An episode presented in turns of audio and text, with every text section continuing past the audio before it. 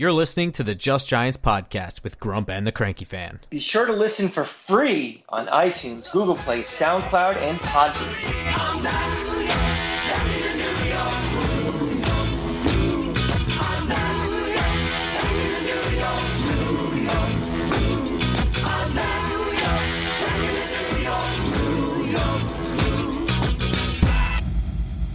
Welcome back to Just Giants with Grump and the Cranky Fan, the best damn podcast for the best damn football team. I'm your host, the Football Grump, and with me as always is Mike the Cranky Fan. What's going on, Mike? Grump, welcome home. Welcome back to uh, New Jersey. That's right. I, I'm home to home from Sweet Home Alabama to Dirty Jersey. I'm I'm back, um, and it was that was quite a trip I had. I know. I was uh, vicariously living through you for the last week. It was. Uh, was very exciting. You know, you, you pumped out tons of you know great content that I learned a lot from. You know, working with the the Talking Giants boys was great. You know, it was uh, really helped me out, and I hopefully it helped out a lot of Giant fans out there learning about you know the prospects coming up for the draft in a couple of months. Yeah, um, and it was a lot of fun. This is this is the kind of stuff that I I, I think that I'm I'm best at. Uh, it's the stuff I enjoy doing the most. That's definitely for sure um, especially since we haven't been able to enjoy a giant season in a good five years. Um, but yeah, this is the, this is the kind of stuff that I do enjoy doing. So this was my first time going down there and seeing it all in person. And uh, I mean, honestly, it was great having the Talking Giants guys there. Not just because they are awesome at what they do and that they're good guys and, and whatever, but like I had people to kind of guide me around where I, I, I was like a little out of my depth at first, but then I, I, felt like I fit right in amongst you know the peers there, and and uh, this is a big this is a big thing for us. I mean, you know, yeah. this is a podcast that's been going on for you know a few years now of just really just two fans. We have pretty no, much, yeah. We have no connection to the media. We have no pull with anything. We're just these. We're two jerks who just go to Giant games and talk about the Giants because we love them. And this is the first time we've really, you know, had a little legit- legitimacy of actually stepping across that the Rubicon into being part of the media, part of you know, it's just, well, just really part exciting. of something more, just part of Super something beyond the external view, having some level of insight, which was pretty cool. Um. And this is honestly, this is all stuff that I cut up anyway. It's just that I actually got to see it with my own eyes and, and be there and, and choose what I wanted to look at, which you know I'm I don't know if I made a mistake or not. You know, I, I really enjoyed looking O line, D line because I I'm always gonna have Giants colored glasses on when I look at this stuff. I can't not do that. Um, and since that's what we needed, that's where I looked first. So saving the wide receivers DBs for a rainy day, literally um, that was pretty stupid because I wasn't able to see as much as I wanted to then, whereas I would have seen plenty in the trenches. But either way, you know, I also learned a lot, and you know, we're going to make every effort to be there next year, and and I have a laundry list of things I could have done better, and and things that I plan on doing better. So that's that's in the work. Well, but in, in the immediate future, I mean, this channel, uh, everybody that that joined on based on what we were doing down there, based on being associated with Talking Giants, etc. Um, you know, that level of like insight into these players and guys that I didn't really know a whole lot about going down there, etc. Um, is what we have planned for this entire spring. I mean, the, the course of the next couple of months, Mar- February, March, and April, as we get into the draft. I mean, this is kind of the the thing that we're going to drive home is this draft stuff, free agency, and really, you know, essentially just like you know player profiles. You know, uh, getting a really really good look at the players that the Giants could be looking at, be interested in in both the free agency side and the draft side. Yeah, I mean, we got to rebuild this roster. You know, this is this is finally a full rebuild, which we've all wanted. We've rebuilt the the organization, we've rebuilt the front office. Now it's time to rebuild this roster, and you know, these next couple of months are going to be the foundation for what's being done for years to come. So, you know, I, I, and also the other thing I wanted to say to you, Grump, is you know, based on all your hard work and all the good work that you did and everything, we've had a ton of new subscribers on Facebook, a ton of new followers now on, on all our socials, you know, on, on, you know, for the, the audio podcast. And we just want to say, you know, thank you and you know, welcome to the show. Um, you know, I think what you saw, what Grump did, you know, in the last week or so is what we try to do going forward. Or, you know, his analysis, my opinions are camaraderie of being Giant fans. So just welcome everybody. And, hit the subscribe buttons to YouTube and and and SoundCloud and Apple, and give us, you know, if you could, a nice rating because that really helps us as we're building this, you know, this Giants family together. So thank you to everybody. Yeah, absolutely. Um, and you know, we aim to please. So if you enjoyed what I was able to offer down there, you know, pr- essentially borrowing equipment from the Talking Giants guys, and and, and I was really operating completely minimally. I mean, I, w- I was the kid down there with basically a, a notebook and um, a pen, and then my phone and that was really it. That's all I had to work with. I didn't, ha- and even back at the hotel, it's not like I didn't have a mobile computer. I had literally nothing. I was I was operating with what I had. So, um, job. You know, going forward, you know, with this channel, you know, I have a lot more at my disposal to do this stuff. So, um, I, I am hoping to only deliver better content than what I've already given you. Um, yeah. But you know, that week, super frustrating. You know and, and, and you know I'm standing there next to you know Bobby and Justin and, and Snacks as we're kind of at practice and we're we're trying to like take in depth look at these guys as they shuffle in and out of reps like lightning. You know what I mean? Like these practices move, so all those reps they happen back to back. So there's no stopping. Like very little time to even talk in between reps, whatever. And meanwhile, we're kind of shouting to each other. It's like you know all this news is happening. Guys aren't being retained. People are being hired. People are being fired. I mean we had to we hired an o-line coach. We were at practice. So there's nothing we could do to look him up until we came back. Hired a qb coach. We're at practice. You know what i mean? Like there, there was a lot to catch up on. So this is a lot i want to get with you. We did kind of catch up on all that in our live show which was our first live show uh, and that was awesome. But there's even more news. And today the giants signed a tight ends coach andy bischoff. Andy welcome to new york um, I don't know if he's bald or not. Do we know? I pray to God he is. I know. We need more bald coaches. Well, yeah. look at me. I don't even have a hat today. He's going to leave me hanging out to dry if he doesn't.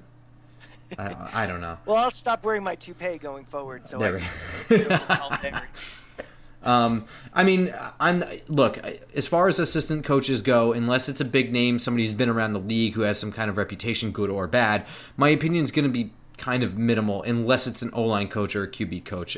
I'm not going to be able to extrapolate a lot. I'll do my best to dive in there, but I don't think there's anything too crazy about him that's going to change my mind. I mean, essentially, he's coaching the tight ends to run Brian Daboll's offense. Nothing he's going to do in the tight end room is going to shake too much, I don't think. The only thing that could be interesting about the hire is the fact that we may have a completely different tight end room going into next year. Like Evan Engram's not coming yeah. back.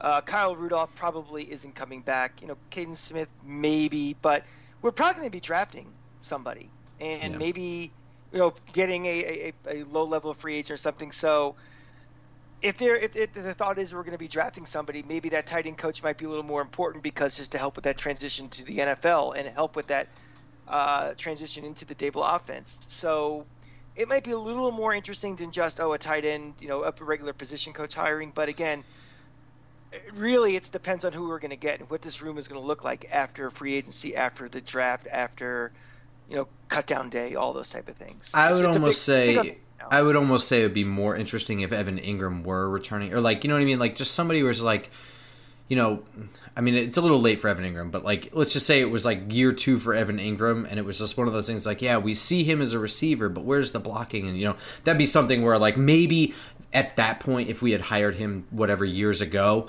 uh, I'd be more interested in seeing his track record and what he's. But, but like you said, like we're bringing in a tight ends coach. We don't even have a tight end at this point. As far as I'm concerned, it's going to be Kaden Smith and and nobody else that's on the roster right now. So I'm not. I'm not looking at this like how's he going to do this, that, and the other thing. Like essentially, Brian Daboll is going to run his offense, and the tight ends, if they don't perform, then we'll get on his ass, I guess. Like if we're if we're seeing sloppy technique, but I, I don't even know who the tight end's going to be to to assess. So uh, congra- congratulations, welcome Andy Bischoff. I hope you're bald. If not, we're getting razors. Um, uh, but more importantly, uh, that sounds so rude. But seriously, more importantly, Patrick Graham, after not taking the head coaching position where uh, in Minnesota is where he interviewed, correct? I, was he ever offered the job or he interviewed? Right. Okay. So he, he, he didn't not take it. He just no, no, no. He interviewed. Yeah. Yeah. After not getting that job, uh, you know, it was kind of announced that he would be returning unless he got a head coaching job.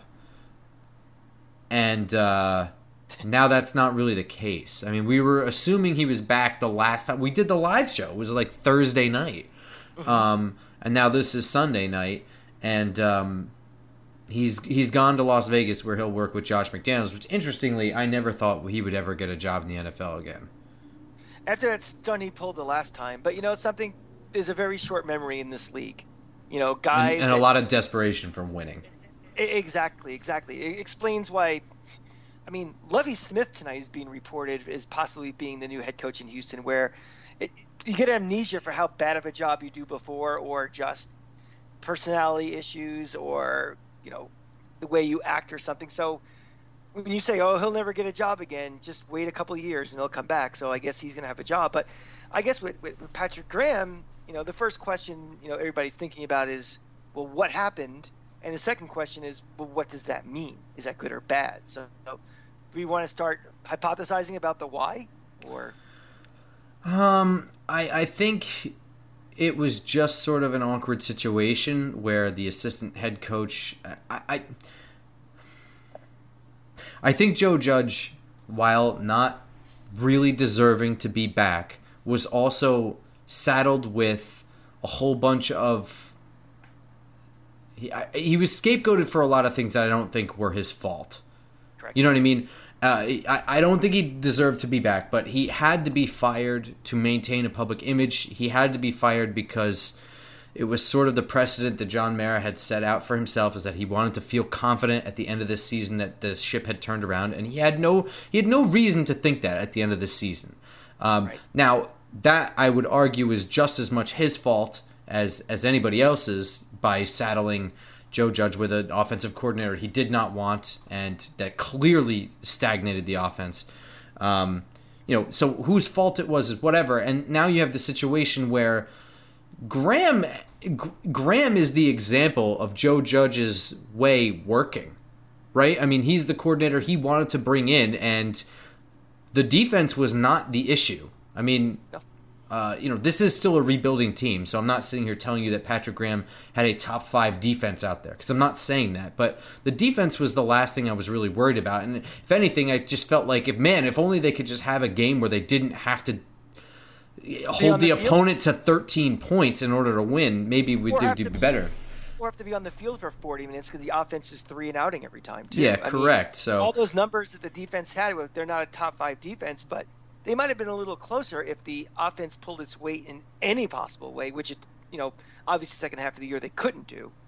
Right, and so now I think you have this situation where Patrick Graham is just like he's he's like one half of a of a philosophy and he's just kind of stuck here without the other half. And, and there's nothing wrong with that, and I, I think he was okay with that position, but just it seemed like a natural time for him to break and become a head coach or, or go somewhere else for it, and it didn't happen. The Giants wanted to keep him, and it, it just felt weird. And then you have the separate situation line up where a guy he worked with in New England. He's getting his own team out there. They already have a quarterback kind of in place. They've got a pretty good defense. They made the playoffs this year, playoffs. which, which yeah, is insane you know, without a coach. I mean, they made the playoffs without a coach for half the year. Um, and quite frankly, their GM is under fire for for just the moves he's made. I mean, well, they fired Mayock, didn't they? Yeah, that's what I'm saying. But uh, yeah. I believe so. Um, yeah, they fired Mayock. But but I mean, it's not like they're inheriting some some fantastic program ready to go. I mean, they, they overachieved. I would say um, they're already kind of ahead of the game. It just seems like a natural fit for him to go there. It feels yeah, more right, is all. Yeah, I mean, I'm not buying the argument people are saying was, well, they fired his best friend, so out of loyalty for him, he's leaving the Giants. That's not the case. I, I don't, I don't buy that really at all. No, I don't think that at all. I don't. Right. Yeah. I mean, some people I saw that on, on you know my Twitter feed was saying, well, he could have you know, quit at any time if that was the case. Yeah. Exactly. Um, I don't necessarily think this is a good thing. I mean, for the Giants, I think it's a step back. I mean, people are arguing, well, you know, they're starting fresh. You know, everybody's on the same cycle or something. But if you believe that, you're kind of throwing the baby out with the bathwater. I think you know the the defense was the strength of this team the last two years. Um, you know, it was a little shaky in the beginning of this season, but by you know mid-season, this defense was running fine without having the benefit of an edge rusher to make life easier for him. Um, with, with some of the significant injuries, so I I am not someone who's like, well, just because now you have a new GM and a new head coach, you just get rid of everybody, just start completely from scratch. I think you want to keep what works and get rid of what doesn't. And to me, you know, I would have felt a lot better him staying because you know you don't have to worry as much about well we're going to have a new potentially a new scheme on defense and maybe that require getting rid of guys or people being not in the right fit for a new scheme and new philosophy so it, it, it is a step back i don't think it's a i mean we'll get a we'll get a nice candidate i mean some of the, the people we're going to mention shortly are qualified candidates but for this team that has so much to do and rebuild and reorganize i would like to have at least one year that holdover from the year before, we don't have to worry about as much for a significant unit of the team. Yeah, I'm actually in complete agreement with you. Uh, I, no, I, I don't think it's a good thing. I'm also I'm not going to shed a ton of tears over it either, uh, because I I agree with you. I think it would have been nice to have that one year crossover where you have the defense just be where you can just be like the defense could could hold it's it's fine. You know what i mean? Like it, it's just it's fine. Just leave it alone for now. The offense is so goddamn broken. Let's just focus on that and it would have been good to have that year where you can just put a little bit of a minimal investment in the defense be like these contracts are expiring we need new guys to take these places or or, or, or whatever um, but really just you know leave them on their own. Patrick Graham knows what he's doing over there. He managed to, to a good defense with what he has, and then on the offensive side, just put your invest. You know what I mean? Like make this offense work because it's an offensive league. The offense is fucking broken. You have an offensive head coach. I mean, everything on the offense needs help, and it would be nice to have a competent team for that year. So have have something of uh, a product right there. Even now, the flip side of that is, I think it would be a one year rental with Patrick Graham if he stayed anyway. I mean, it, I, you're gonna you're about to make my point. I, I, had two points to say, kind of going forward about Patrick Graham, and then we move on. Is one, I don't get too attached to or too concerned about coordinators coming, um, whether they're for me or they're for opponents. Where if they are good, they're not going to be in that position very long. They're going to move on. So like whether it's college or the NFL. So if I hear that someone an elite defensive coordinator is going to Philly, it's like, well, if he's elite and he does really well, he's probably going to be a head coach in a year or two. So it's not like, oh my God, for the next seven years, I got to deal with this head coach. All of a sudden came my division. So I don't get too stressed out about coordinators on my opponents. I don't get too locked into a coordinator on my own team because I'm, I'm, it, it's probably a relatively shorter term they'll be there if they're good. Uh, and the second thing I want to say is that I know a lot of people have been saying, you know, well, I'm gonna, you know, I'm gonna wish him the best, and I'm gonna be rooting for him in L.A. I can't do that, Grump. He quit on us, and you know something, go off and you know do your thing in, in, in Vegas, but I am not rooting for you going forward because to me you quit on my team, and I hold grudges. So move on and, and the hell with you. Uh, I mean, I I get it. I feel you. Um, I'm sorry. I'm a very angry person. I'm a very cranky fan, as you all know, and I, I just, you know, I don't have to be like, well, I'm rooting for him at the next, you know, next spot. Like, it's not like he was here for 15 years and brought us three Super Bowls. He didn't do that. You know, he's a guy who was here just for a couple of years and he's moving on. So I yeah, don't feel that, that, that's the like root for him. That is the lowering of the bar talking. I think Giants exactly. fans, and maybe, and we are right now at the low ring because we've had no success for so long, and just a the slightest little. Well, I mean, I I, I, I, get you. I'm not, I'm not gonna uh, I'm not gonna feel bad if if things flame out in Las Vegas. You know, I, I feel bad. I feel bad for what's already happened to him. I'll put it that way. I feel bad that that what what looked like was going to work was had the rug thrown out from underneath them right from the very beginning. I mean, uh, and, and, they get scapegoated with a lot of things that probably weren't their fault. And it, you know, whatever. I feel more bad about him being in the awkward situation that he was in than I feel bad about anything else. But um, uh, mm. but I I did. I, I do think that Patrick Graham is one of the better defensive coordinators in the entire league. It, what he's able to adjust around and, and get the most out of his guys, I, I think, is underappreciated around the league, but Giants fans recognize uh, just how good he was. Um, yeah. And I, I, think that's more of a tip of the hat of that level of under the radar, you know, appreciation for him any, more than anything any else. any Giant fan who knows the situation the Giants are truly in knows that he's probably a better defensive coordinator than was actually on the field the last two years. Definitely. You know, so. Um, so just rifling through some of the defensive coordinator interviews that we know about, and uh, two of these guys are pretty storied guys, right? Jim Schwartz, most recently with the Tennessee Titans uh, as their senior defensive coordinator, um, but you know, known I would say mostly as the defensive coordinator for the Titans in, in the early stretch of the 2000s, uh, before becoming a head coach for Detroit, where I think he's you know known for having some level of success up there as far as Detroit standards go. Detroit football standards go. Um, also, probably known for that midfield end of game run in with um, Jim Harbaugh uh, mm-hmm. post game, um, and then which which you all commend, by the way. uh, you know what? Honestly, what, what was it? You commend you commend on both sides. No, I said I commend him for doing that because I'm not a Jim Harbaugh fan at all. So I'm actually. Uh, so what I'm getting to, here, where he went to Philadelphia, he won a Super Bowl as a defensive coordinator in his first year there, and then he resigned, I believe, before Doug Pederson was fired uh, in 2020 as defensive coordinator that whole time. You know. Uh, Jim Schwartz brings an aggressive 4 3 style. He likes to get after the quarterback. I think he has a good track record of getting after the quarterback. I also think he's a dick faced asshole, and I don't like him. Um, and I de- and this is me being consistent. I, I, said the same thing when Philadelphia hired him, and uh, while they had initial success with him there, uh, what I kind of hypothesized, I think, sort of happened there is that Doug Pederson started to kind of shit the bed a little bit, and then you see a split in the locker room when you have two, you know, uh, alpha coaches in the room. I guess you would say a former head coach. He's a hothead, man. He's a hothead, and that's what it really comes down to. And I, I. Uh, I think that he is still angling for a head coaching job. I think that he does not want a defensive coordinator job um, at all. I think he's still. I think he thinks he can do it, and I, am not disagreeing. But I, it's he seems like a very my way or the highway guy. I also don't really like the idea of switching our defense to a four three. He reminds me a little of Gregg Williams, a little bit that type. A little of bit, yeah. Being yeah. I'm just waiting for uh, hashtag dickface asshole to start trending around Twitter. That's a uh, that's a I, I honestly don't. I, I like him less than I like Jim Harbaugh, and I agree with you. I don't really like Jim Harbaugh that much either, uh, because uh, Jim Harbaugh just acts like an, an actual child yeah. on the sidelines. Yes, um, agreed. Whereas you know the two of them together is like honestly like twins.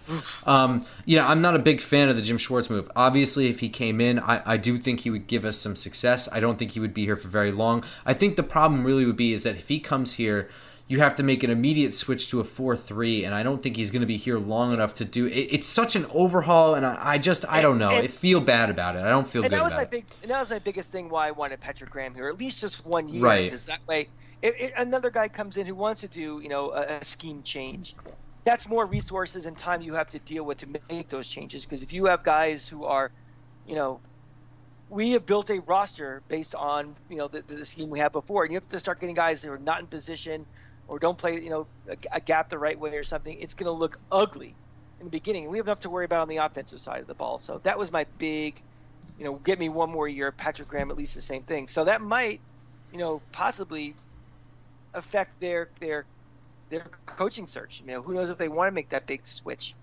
or not. So. Um, next guy on the list is Don Wink Martindale, uh, most recently defensive coordinator for Baltimore. Um, I, I, think, look, look I, I, can get behind Martindale more than I can Jim Schwartz beyond my personal issues with Jim Schwartz. Uh, I, I mean, I mean that legitimately because I like aggressive defenses, especially if you have an offense that scores points, which I hope that's what we're trying to build. You get an offense that scores points, then you have an aggressive defense. You know, usually good things happen. Um, and he is incredibly aggressive. He blitzes at a very high rate and probably near the top in the NFL.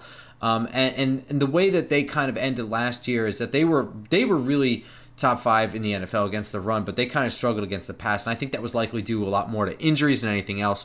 He's had success in Baltimore pretty much since Lamar Jackson's got there and started scoring points for that team. Um, you know, prior to that, I mean, Martindale's name for for as old as he is, I mean, he's not a, a spring chicken uh, like like all these other coaches we're interviewing that are friggin' my age. Uh, you know, but for all that, he's not a name that was tossed around the NFL until very, very, very recently. Um, and it, it leads me to believe that, you know, perhaps he's only as good as the talent on the field, or maybe he just was untapped before he went to Baltimore. He was only a defensive coordinator for one year in Denver in 2010, um, which 2010. That was was that the Tebow year? He was eight nine. No, he, Tebow wasn't a rookie that year, right? So it was in the year after, I believe. Okay. I think it was 2011. Um. So, but was that under McDaniel anyway?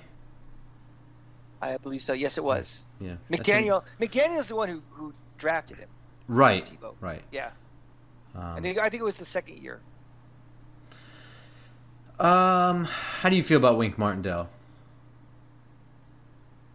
I mean, he's solid. I mean, he's got a nice pedigree. Um, again, if you said he runs a four three more, right? No, he, he does not. He runs. He runs a three four. Okay, so it's you know again fitting. But again, I guess the question really is, Grump, are we that overly? do we need to stay with what we had before? You know, or are we just are we doing an overhaul now and just we bite the bullet and we just we, we, I mean, we go into we, we start it now eh, eh, eh, with with the rebuild on the on the defense. It depends. Or? It depends. So my, my I don't have a problem with with the the idea of biting the bullet and just changing the whole organization from front to back in one year. I, I don't have a problem with that. What I have a problem with is doing that with or because of a guy that I don't think intends to be here very long. If you hire some guy who's the I'm not I'm not judging this. If if you find if you you're hearing rumors that this defensive line coach from San Francisco or wherever is the bee's friggin' knees, and you bring him in for an interview and he blows your socks off, and and I have no problem with that. He's 39 years old. This is his first defensive coordinator. He's not going anywhere for a couple of years. So if you're switching your whole system around or, or whatever, or you're, you're going to invest more in the defense because of a guy that's going to be here for a while, fine. I can get behind that. What I can't get behind is adjusting the whole defense. At the same time, we should really be focusing on adjusting this offense for a guy who's going to be here for two years and fuck off. I don't want to do that. I, you, yeah, you know what I mean? I, That's kind of my issue. I, guess I just have in the back of my mind that coordinator's only going to be any good one's going to be here for two years and move on anyway. So that's kind of the shelf life. I mean, I don't want someone to bail after one year, but to me, if you really are cutting your chops after two years, you're going to be out there interviewing. I think, especially if you're a young guy, especially if you sh- so market increase over what we've had before. I think that's just the the cost of doing business. Now the question is, do you once you do that rebuild over two years and you like what that that philosophy is, you bring in someone to kind of keep it and move it, you know, keep going with that philosophy. That's a little different. But like right now I guess because we're just overhauling everything, you know, everything is kind of up in the air of what we're going to do. Yeah, I think you might be right. I mean, you, you your your window of opportunity to succeed is really fast. I mean, Buffalo goes, they they're doing everything right, and all the, they don't win, but their entire coaching staff got gutted. Mm-hmm. So yeah, maybe again, right. we don't know really what kind of organizational decisions are being made right now. Like you know, are they thinking that this year, you know, we are looking more to maybe trade some draft picks and get more draft capital and just we, we don't know what they're thinking yet, you know. So I, I think I think we got to give this organ like, this front office a little time to kind of do some assessments of what they have now and what they want to do as a game plan to go into free agency and the draft and et cetera, et cetera. I think it's still a little too early for that. Hmm. Uh, they're also bringing in uh, Teryl Austin Oh, He's currently the defensive coordinator for the Pittsburgh Steelers. Um, prior to the, he, he, yes, prior to that, he was defensive coordinator. His first defensive coordinator position was with Florida for one year uh, before yes, he made the jump to the NFL. That's right, and I believe he was defensive coordinator the first years of was that uh, Muschamps. So he, you know, did you have the years down when he was 2010? Okay, so that would have been uh, actually no, that was Urban, Urban Meyer's last year. Yeah, before that was that year where he was kind of like retired and being a part-time coach. So that team was a mess anyway. Mm-hmm. A lot of NFL talent on it, um, and then he left once uh, Urban left, and, and he brought in Muschamp. So. Um, well, I mean, it's, so, a year of them, but it was, it was, you know they they had really really good defenses back in the late you know 20 10 or you know 2009 2011 time a lot of nfl guys from, from those teams definitely yeah he made his jump over to baltimore where he went to the secondaries coach and then right after jim schwartz is fired as head coach of uh, the Detroit Lions. He comes over there for 2014 to 2017 as defensive coordinator. Then over to Cincinnati for a year, and then he's then he's over in Pittsburgh. Um, This was his first year as the full defensive coordinator over there, and I thought that they did very well against the pass. Uh, you know, just looking statistically, they ranked in the top half of the league in, in passing categories. They were especially good at getting after the quarterback. Um, they struggled a little bit more against the run. Uh, kind of the same story as the Giants. Most importantly, he's the only one of the four guys being interviewed that is bald. Well, that just gives you an advantage right there. Yeah, exactly. um, no, in, in, all seriousness, I, I'm taking Teryl Austin very seriously. I, I think, I think the th- the only one I don't think I, I want is Jim Schwartz. You know, moving just you know quickly ahead to Sean Desai. Uh, he has a very very limited resume just because he's he's really young. But he was most recently a Chicago Bears defensive coordinator. He came, but more importantly, he came into Chicago in 2013 under Marc Trestman. That's how long that, that 2013 does not seem. It, Marc Trestman sounds like a 2001 name to me, but uh, but he stayed. He was the defensive quality control coach, and he stayed under John Fox, and then again under Matt Nagy. He was there through different coaching staffs. He actually got promoted by Matt Nagy to cover the safeties. You know, Eddie Jackson had a Pro Bowl year under him. Then he gets promoted defensive coordinator in 2021. Robert Quinn has 18 and a half sacks this year. I don't know, man. That Chicago team was a damn mess, but the defense is, I mean, also the defense is kind of where they didn't have any trouble, but I mean, I don't know. He, he didn't do too badly. I mean, I can't really. A similar similar situation to the Giants, where getting no support from the offense, mm-hmm. and, and they had to carry the load more than uh, you know you would like a defense to, or would want them to. And that's this is one of the things where I'd say like Sean Desai is very young. He doesn't have a huge resume. I don't think he's getting a ton of interviews. If you were to change a lot of things about your defense for a guy like this, I think you could get him to be a defensive coordinator here for a good I think you can get him for four plus years. You know what I mean? And in those situations, if you need to change things around in your defense to make it work for him, then I can get behind that. It's just guys like Jim Schwartz that I think are going to be here for a year, two years, and then leave. I, I think it, that, there's no sense in dumping taste, the inventory there. Once you get that taste of being a head coach, it never you never leave it. So, um, so that's kind of where the Giants are at right now. Those interviews are being conducted. Uh, I think that I will be happy no matter what, but we'll have more of a breakdown of these guys once we have the hire. And this is this is a big hire. Uh, it's probably the last one that I'm going to care tremendously about. Um, the the assistants, you know, they're assistants. Uh, they're the, the guys in charge are in charge for a reason. The assistants have a job to do, and that's kind of right. it. Um, Great. Which brings us to the Super Bowl and how we're not in it. How about that? a tradition like no other.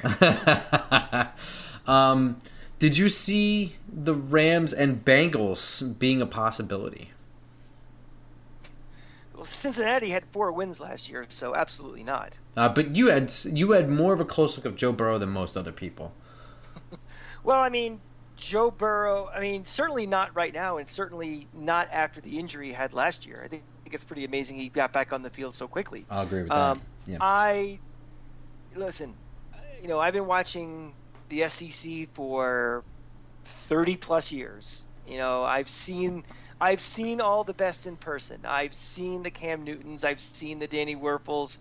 I've seen you know the best that league has to offer. I've I've seen them all. I've, and that year, that offense that that LSU team had, and his pinpoint accuracy, and not just dink and dunk down the field. If you watch that 20, 20 2019 SEC championship against Georgia, now we're talking Georgia, they were bombs away, and he was hitting guys all over the field all, all game. I mean, guys like Ja'Marr Chase, and, and just talent everywhere. You knew this guy was going to be special. He had a super high uh, completion rate in high school, super high in college, and you know is doing the same thing now. I'm just I'm shocked it happened this quickly, uh, to be very honest, especially with the injury on top. Yeah, so, it's, it's it's insane. It's it's uh some would say it's big news. Here's some big news just in time for the Super Bowl. DraftKings Sportsbook, an official betting partner of Super Bowl 56, is officially live right here in New York State with mobile sports betting. That means you can place a bet no matter where you are.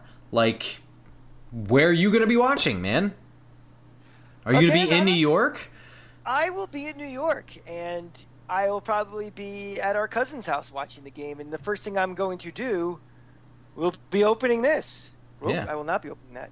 That's okay. I can't see it anyway with your green screen. I'll just take your word for it. It's a phone. Yeah, it's a phone, and I'll be opening up my app. Yeah, your DraftKings. I will be making multiple bets. I will be betting on the spread. I will be point the point spread. I'll be doing more props than you know what to do with.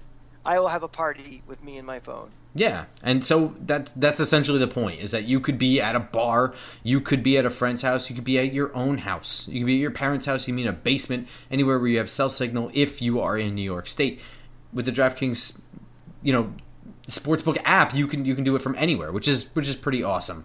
Uh, so it's an exciting time to be a sports fan, and DraftKings is making it even more exciting with this special offer.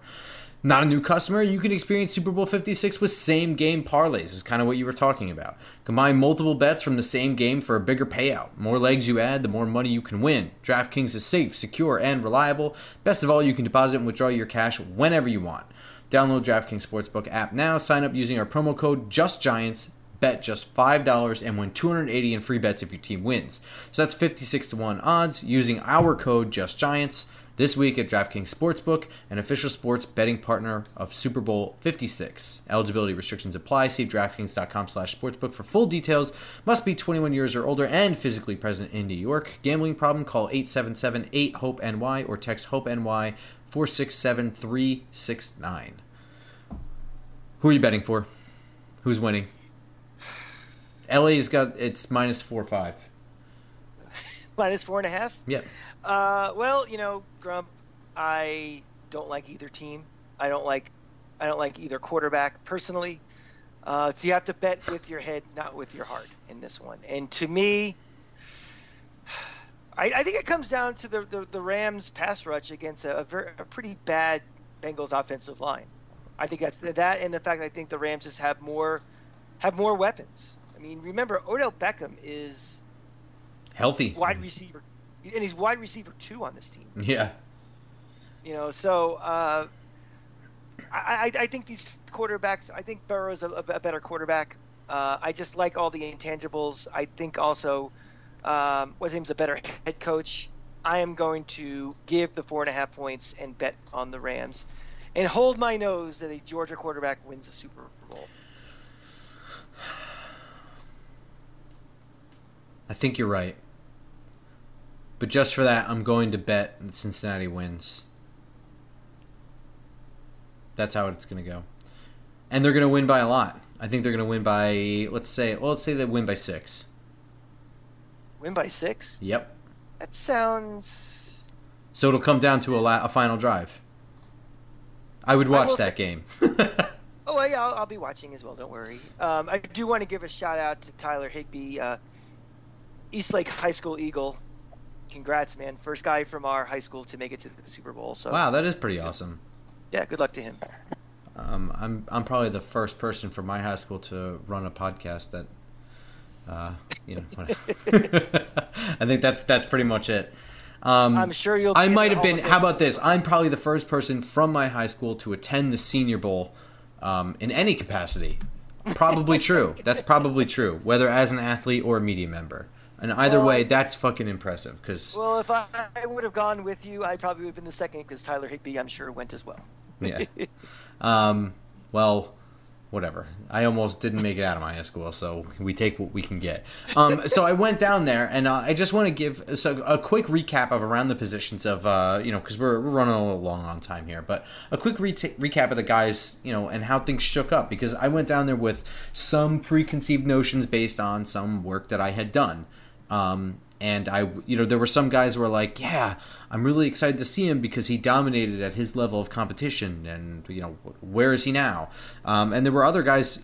There were other guys there, and so we kind of detailed this a little bit on the live show. But you know, the Senior Bowl roster as it was was not complete, and not only that, but they had run out by the time we got there, and we were there very early. I mean, we were we were some of the earliest people there, and they were out of rosters when we showed up. Quick question for you, Rob.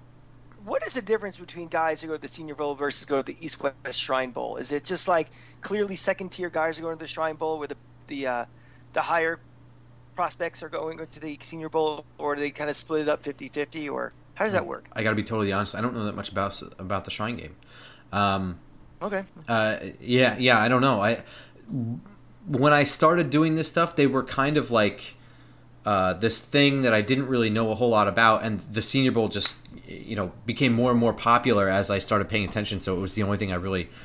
It, was what I gravitated around. I, I got to be honest, I don't really know that much about the Shrine Game, but I know a lot about the Senior Bowl uh, and that they are just all seniors, and they you know they're, they're hand selected, you know, and it's it's to help these guys from smaller schools. It's to help guys, and they get this this week of NFL coaching. You have two different staff, so you have two different teams. They play this game that nobody cares about.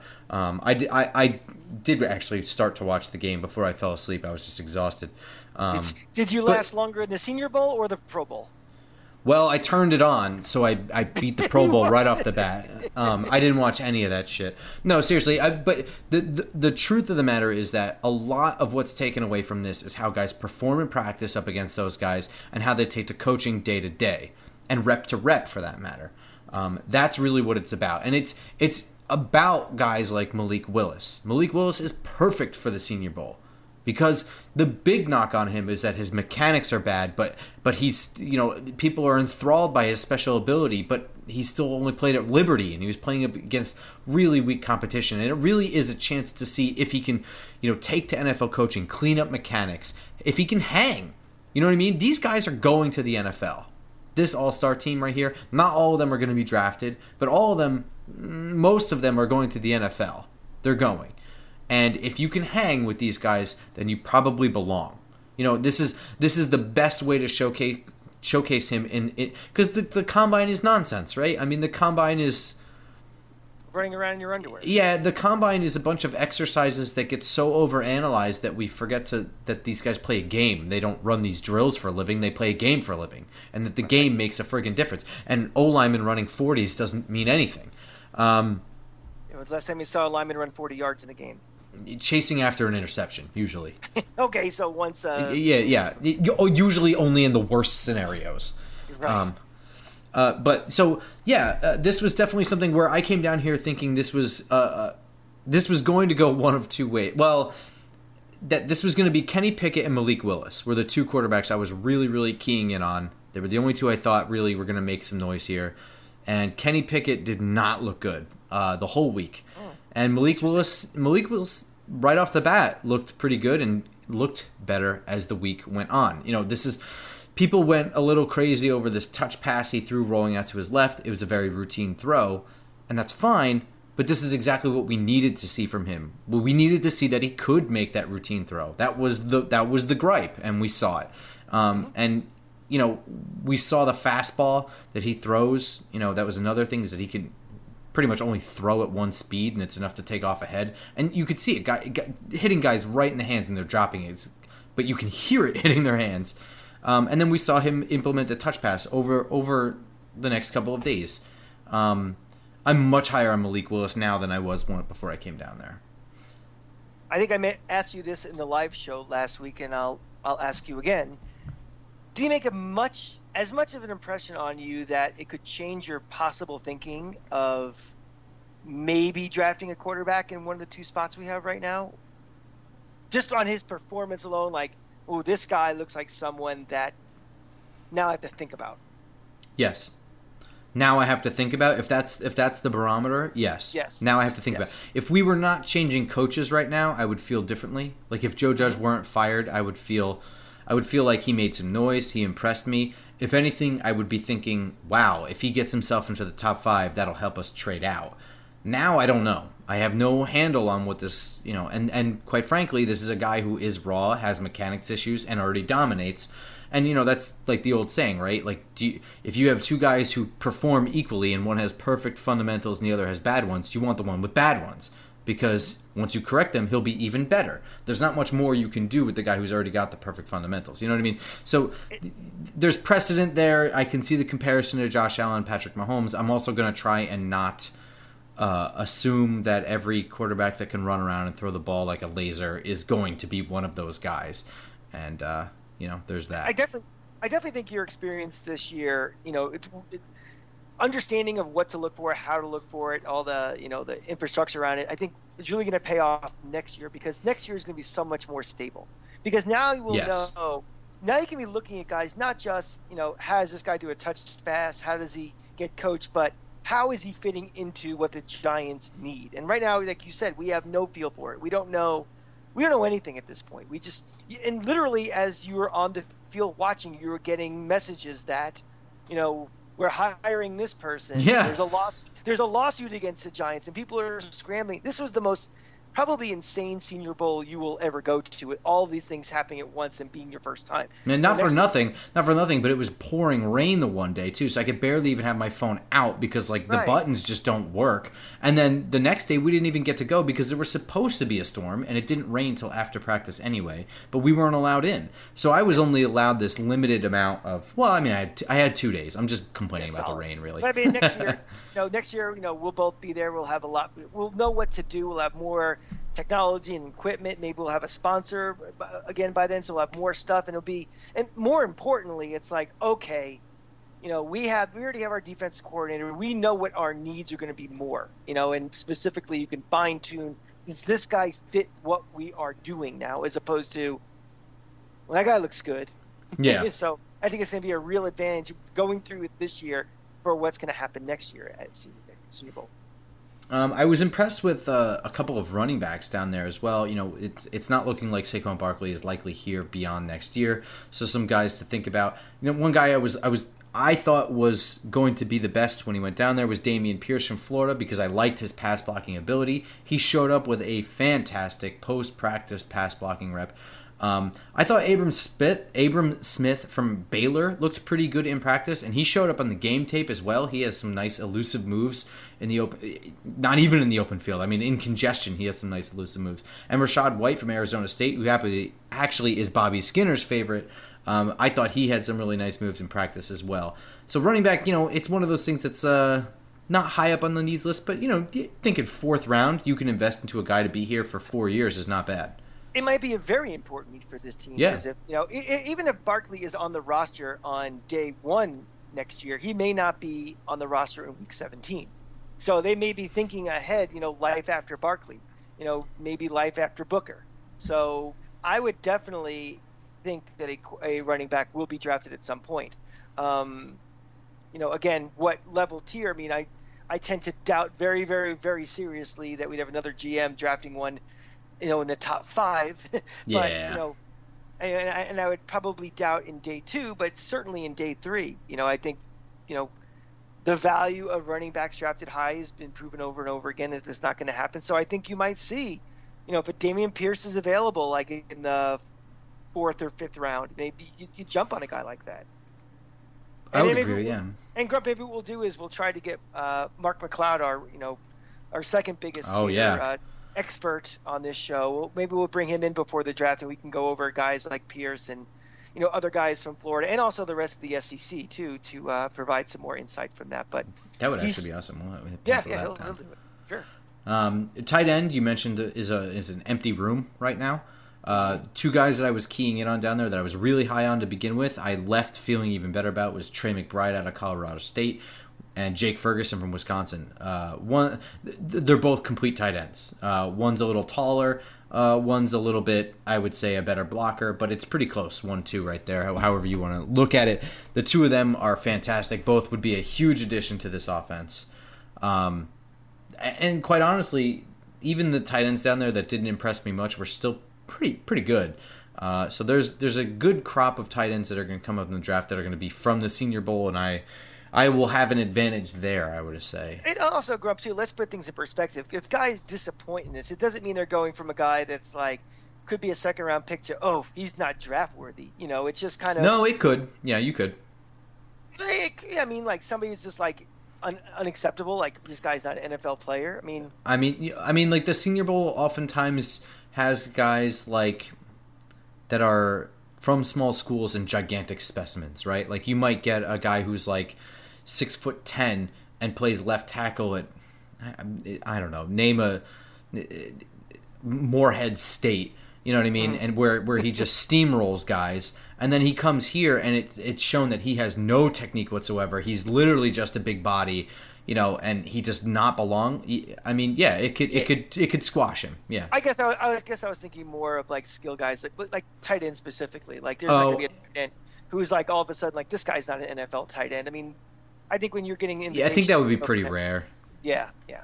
It's just more about what you're going to be slotted in the draft and what your value goes up and down. But yeah, um, there were some also, wide receivers too. And beauty's in the eye of the beholder too. I mean, we've seen it a hundred times. Guys drop to the fourth and fifth round, and someone's like, "I love that guy. I'm taking him." So yeah, um, some wideouts I really liked to keep an eye on going forward. Velus Jones Jr. from Tennessee looked really good. Uh, Christian Watson from North Dakota State, who I knew nothing about going into this, looked pretty good. Calvin Austin from Memphis, that I already really liked, I liked even more, even though I found out he was shorter than listed. Um, Jalen Tolbert, who I thought was just there because he was from South Alabama, actually was absolutely not the case. He looked fantastic. And Khalil, Khalil Shakir from Boise State looked pretty good as well. I just want to move over to the offensive line and defensive line because I thought that was the part where I had the best insight based on practices and also I would say are important positions for the Giants and then we can kind of wrap this this this long one up here. But um, there were four guys in the offensive line that I thought really, really, really stood out. And there were a lot of offensive linemen that looked good. But the guys that stood out to me the most were Zion Johnson from Boston College. He's likely going to play guard. He did get center reps both in the game and in practice. But he looks like he can play anywhere and just hit people and put them on their ass. And he he really looks like an NFL player that's disguised as a college player down there. We heard a lot of buzz about him. I mean, it was all over my Twitter feed. That guy, you guys mentioned him a couple times on on on the shows and everything. So, yeah. yeah. I mean, I, am not exaggerating. His calves might be the size of my waist. Um, Cole Strange. Cole Strange was an undersized guy from Chattanooga, very small school. Know, I, I had done I had finished my work with him on the plane. So like I had known him for a very short time. He's one of the first people we saw because he was snapping the football. He did almost all of his reps at center and he really looked like he belonged. I I was very surprised and played with no gloves, nothing. Um, uh, I thought he looked good. He looked comfortable snapping the ball too. I mean, I don't know how, how I'm not as good at seeing like what's the proper speed off the snap to get into your stance. But he didn't look bad in that regard, um, and he looked like he belonged. So that was that was cool.